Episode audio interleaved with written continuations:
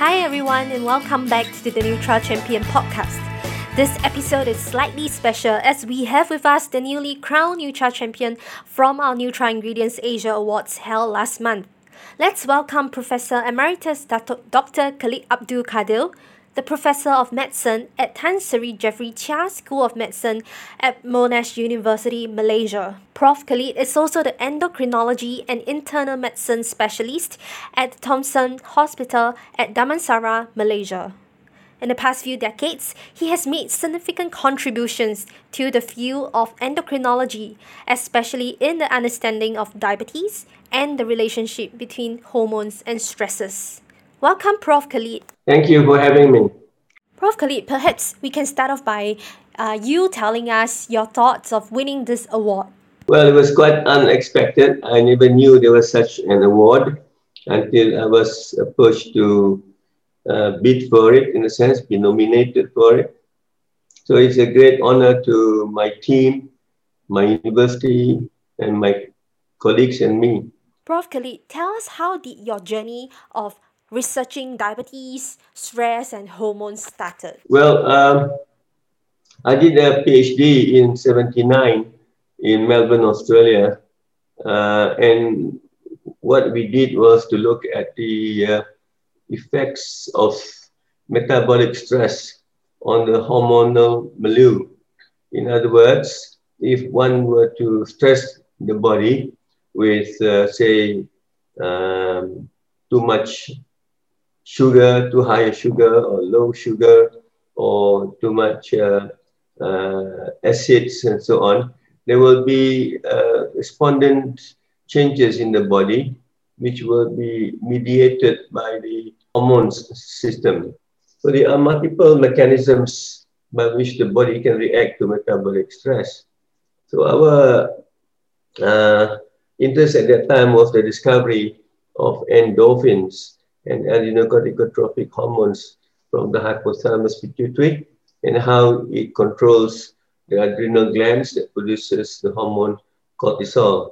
And in 7980, we looked at how these hormones worked in the body, whether it worked on the uh, liver cells or on the uh, um, muscle cells and so on.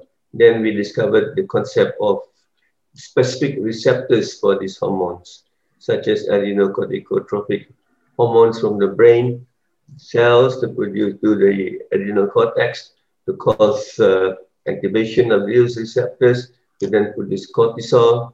Cortisol acts on uh, its own receptors in the body to produce uh, increased glucose, increased uh, blood pressure, and so on. We uh, uh, proceed on to look at how diabetes as a metabolic stress can be uh, modified by hormones or can be caused by hormones. So, for example, if you have too much cortisol hormones from the adrenal gland, then you will get uh, too much uh, cortisol effects and you will become hypertensive. You can become a diabetic, a condition called Cushing's disease. And the features of the Cushing's disease are almost similar to those features found in people with metabolic syndrome. Metabolic syndrome is one in which the person is uh, overweight, centrally obese, and has tendency to diabetes, high blood pressure, dyslipidemia, insulin resistance. So we were interested when we came back here to see what is the connection between metabolic syndrome and cortisol, and how does cortisol, how, how can cortisol be linked for the development of metabolic syndrome and diabetes. I see that's where the link between diabetes and hormones and stress comes together. And is to look at the enzymes that modify the steroid hormone. Enzymes, not the steroid hormone itself, but enzymes that modify the action of the steroid hormone. Because my big boss then, Professor John Funder and the person from Edinburgh, uh, Stewart, found this enzyme called 11 beta hydroxysteroid dehydrogenase, which is found in muscles, in liver, and, and the kidney. And it will modify the hormones that are produced by the, by the adrenal gland, the cortisol, make it even more active or less active. So having too much cortisol itself may cause disease, but the body has its own mechanisms to modify it to uh, make sure that these high steroids do not cause uh, metabolic problems in the long term. So uh, we spent some time looking at this enzyme and uh, uh, a compound found in Assam-Boye called glycyrrhizic acid uh, and glycyrrhizic acid found in Assam-Boye or um, uh, licorice in the West will, will modify will modify the effects of these steroids. So we went along with the concept that maybe people with metabolic syndrome have a genetic defect whereby this enzyme is different in the fat cells of these people, whereas it is uh, okay in the muscle cells or in the kidney or in the brain. And if that was so, then it will mimic the features of metabolic syndrome. So some uh, researchers have shown that if they were to remove this enzyme in nude mice, they can mimic uh, the features of metabolic syndrome in the mice. Uh, so we try to use this uh, glycyrrhizic acid as a blocker of this enzyme and therefore a potential uh, way to modify metabolic syndrome uh, in humans. So that was the second phase of my work and we did a fair bit of work on that. And, but then we then realized that uh, there's another compound that can be important for stress. And that was introduced to me by my colleagues, Professor Wan Zurina in Muslim Malaya, who was working on vitamin E as an antioxidant and also perhaps as an anti-stress uh, effect hormone. So we then look at both uh, glycyrrhizic acid as well as vitamin E and compare them and have uh, rat models of metabolic stress, you know, hypothyroidism or, or, or, diabetes in rats. So from then on, I shifted my interest from glycyrrhizic acid because it was not getting me anywhere. And after 20 years, and uh, concentrated on the vitamin E. And, and we were very interested uh, and collaborated with colleagues in UKM, University Kebangsaan Malaysia, on the various aspects of vitamin E in metabolic diseases, including osteoporosis, with uh, Professor Ima Nirwana, and with uh, carcinogenesis with Professor Wan. On our part, in terms of stress, if we stress the animal, we give varying loads of vitamin E, we could uh, negate some of the effects of stress. Then we decide if that's so, can vitamin E uh, affect the metabolic effects of diabetes. And this was uh, introduced to me by a colleague, uh, Dr. Wan uh, Nazaimoon. And we then uh, made rats diabetic again with ceftriaxone and gave these animals vitamin E before, during, and after uh, making them diabetic and showed that it does protect the animal. At the same time, we then have a small clinical trial where we gave vitamin E derived from palm oil uh, with the help of PORIM, Palm Oil Research Institute, and showed that in these few diabetics, I think it was 40 diabetics in a crossover trial, we could negate some of the effects of uh, diabetes. So I then retired from UKM and went on to join Monash University and set up Monash University.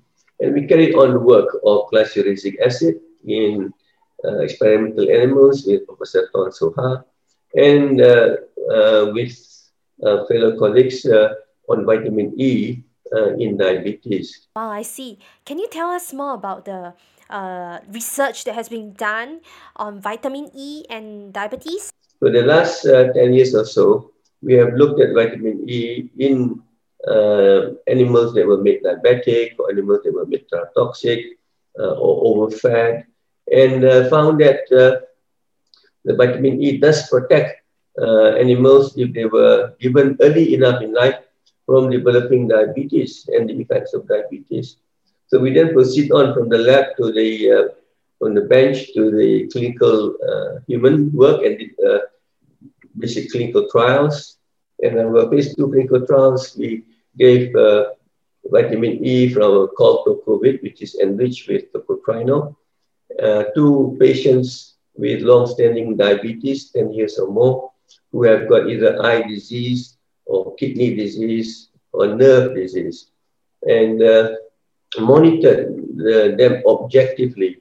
In other words, for the eye, we would take retinal photographs and we would then uh, have a composite picture and magnify it 100 times and count the number of bleeds and scars uh, independently.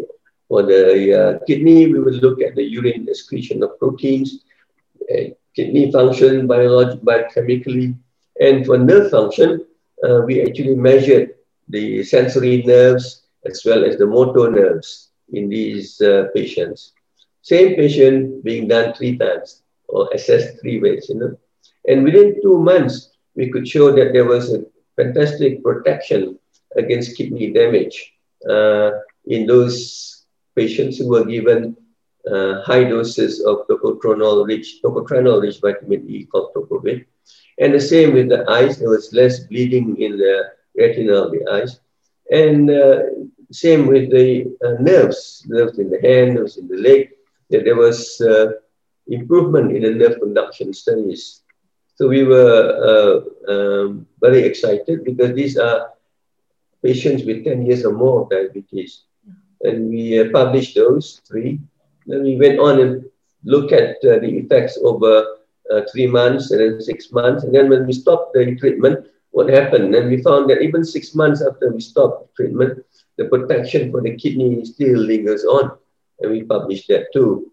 So now we are at the stage where we've just completed another phase 2B study where we have a lot more patients uh, who have a more narrow range of diabetes control and who have got stage 3 kidney disease and, and definitely uh, nerve disease and showed that after 12 months, we still have fantastic effects in terms of protection for the kidney, for those diabetics who are in stage 3 disease, or um, those who have got uh, diabetic nerve disease. And now we are at the stage where, because of the COVID, we had to stop seeing these patients uh, in February, March. And now we are allowed to review these patients. And the last four weeks, we've been reviewing, but not four weeks, three weeks. We've been reviewing these patients after six months uh, of no treatment. And lo and behold, we, we are very excited to show that the effects are still there. In other words, it's like your metabolic memory effects. And these effects are independent of the diabetes control, independent of the type of medication, independent of the levels of lipids, uh, or whether they're taking water-soluble vitamins. So uh, we hope that the, um, we can continue this work and look at the molecular effects of uh, vitamin tocotrienol-rich vitamin E on the nerve cells and on the patient's uh, by proteomics and metabolomics studies to see how does uh, this work. Because in the previous studies, we look at uh, various biological markers like uh, antioxidant, antioxidant markers, anti-inflammatory markers, and found none of those uh, uh, were altered by uh, vitamin E, uh, tuberculosis factor alpha or beta receptor alpha or interleukins or antioxidants, E, amylin. The only thing that changed was for the nerve, where there was uh, improvement in the nerve growth factor. Uh, and that coincides with, or correlates with, the improvement in the peripheral nerves of the diabetic. So it's one thing to uh, go and work in the animals, which we did initially, but we must translate it to clinical work, which we have done. But now when we find these effects, we found that we couldn't explain it by uh, expected uh, changes in the metabolic in the metabolism or metabolites. So we have now to go back to the bench and see how does the vitamin E, tocotrienol rich vitamin E, affect these changes. Yeah. Wow. Okay. so I can't stop working because I'm still excited. When I, I can see the enthusiasm when you talk about you know the the research that you are doing. Oh so maybe can you share with us how is your uh, daily routine like? How do you uh, divide your time between like research and also attending to patients? Well i am a clinical academic. In other words i i graduated from monash and during my uh, during my medical school days, I got interested in research. So I did I took one year off and did a Bachelor of Medical Science honors research project on uh, immunity and uh, autoimmunity. And that get me into the uh, line of clinical research. So when I finished my medical degree, I went on to become an endocrinologist. And during my endocrinology training, I, I uh, did a PhD with John Funder on the mechanisms of actions of steroid hormones and its effects in stress. And that made me to the line of being a clinical academic. In other words, I have to practice as a uh, clinician, as an endocrinologist, and teach my students and my trainees endocrinology and medicine. But at the same time, I have to continue doing my clinical research at the bench with my colleagues, the basic scientists, or in clinical trials, and uh, and try and put what we learn in the bench into our clinical practice. So to be able to do all this, uh, we have to continue to do research and divide our time with also looking after patients. And at the same time, we have to teach undergraduates, year three, year five, medical students. And at the same time, we have to train postgraduates who are doing PhDs with us, and also those who are training to become endocrinologists. So this keeps me fully occupied. How do I spread the time? Well, yeah. it's very, very important. I, must uh, advise the younger ones that number one, you should you should get an academic research training if you want to be like me. There's no point being a cardiologist or endocrinologist or neurologist. You should get a PhD or MD. And many of my juniors, I send them overseas to get MD, PhD. Then with this, they are equipped to become a, a researcher and clinician. Secondly, they must uh, allocate time for research. In other words, I allocate equivalent of one and a half days a week uh, in uh, for research. Monday morning, uh, Monday afternoon, Tuesday morning. So that is continuous. And the rest of the days would be for my clinical work, my teaching work.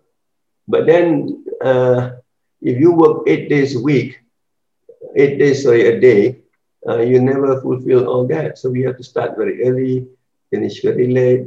In other words, after we do our clinical work, have to go back to the lab or go back to the data and look at the data or meet the PhD students. It's continuous. Wow, wow. I, I can see that it's um you're of the view that you know being a doctor is not enough. You must also be a researcher so that it can complement your clinical practice. It, yeah, that's the way it should be. Otherwise, we are stagnant.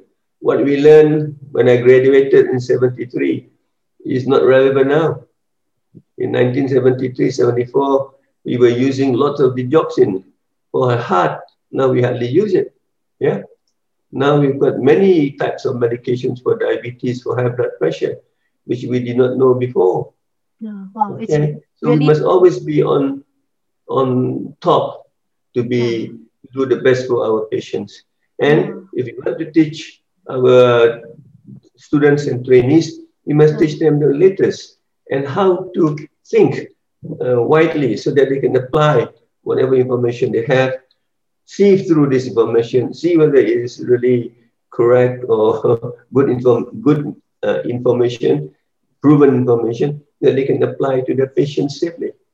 Yeah, wow. So uh, on a typical day, uh, what time do you start your day and what time do you end your day? Typical, oh, I would uh, tell you that. My wife would tell you that. I work on Saturday too. You work on Saturday. Oh, okay.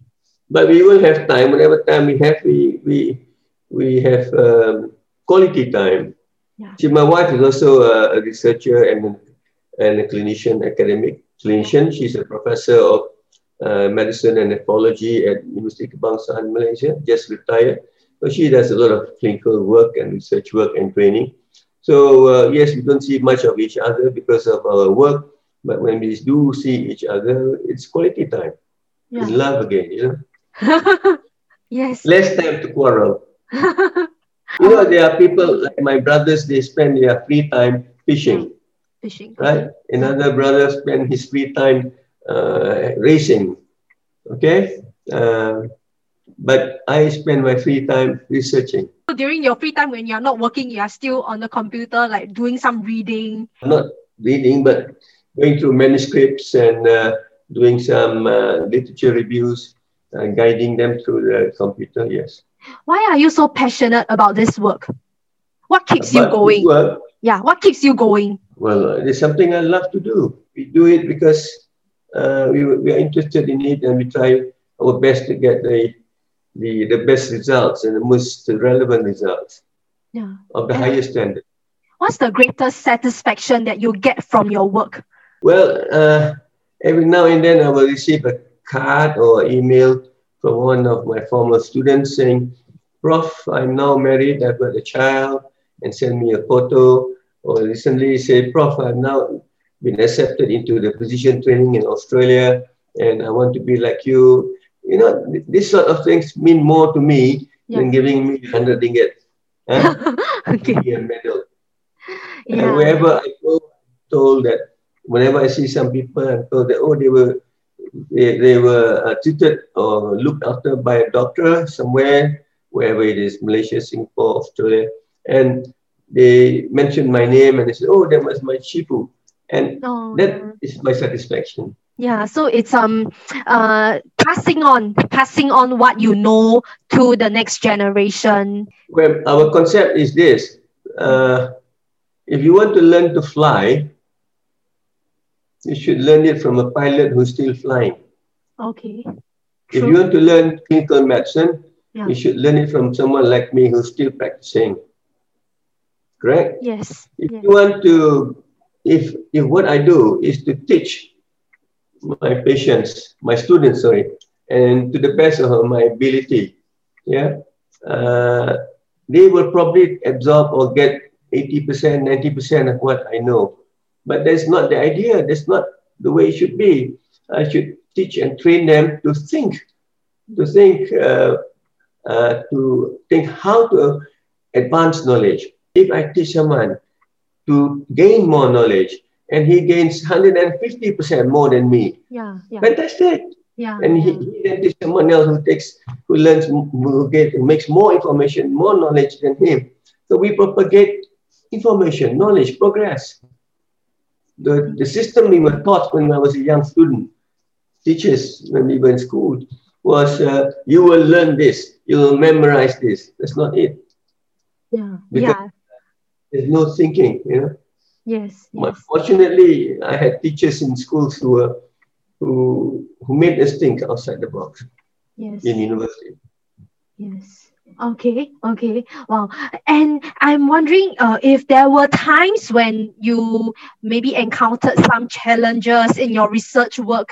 Um, how do you overcome all those um down moments? In 2008, uh, I wa- I found that I had the stage four lymphoma, Okay. um, which Okay. which was really bad, right?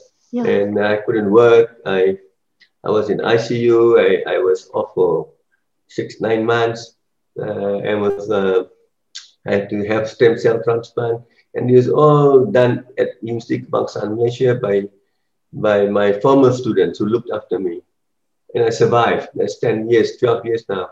Yeah. But during that moment, yes, uh, uh, I'm sure everyone would feel, hey, uh, what did I do wrong that, to deserve this? uh, why not others?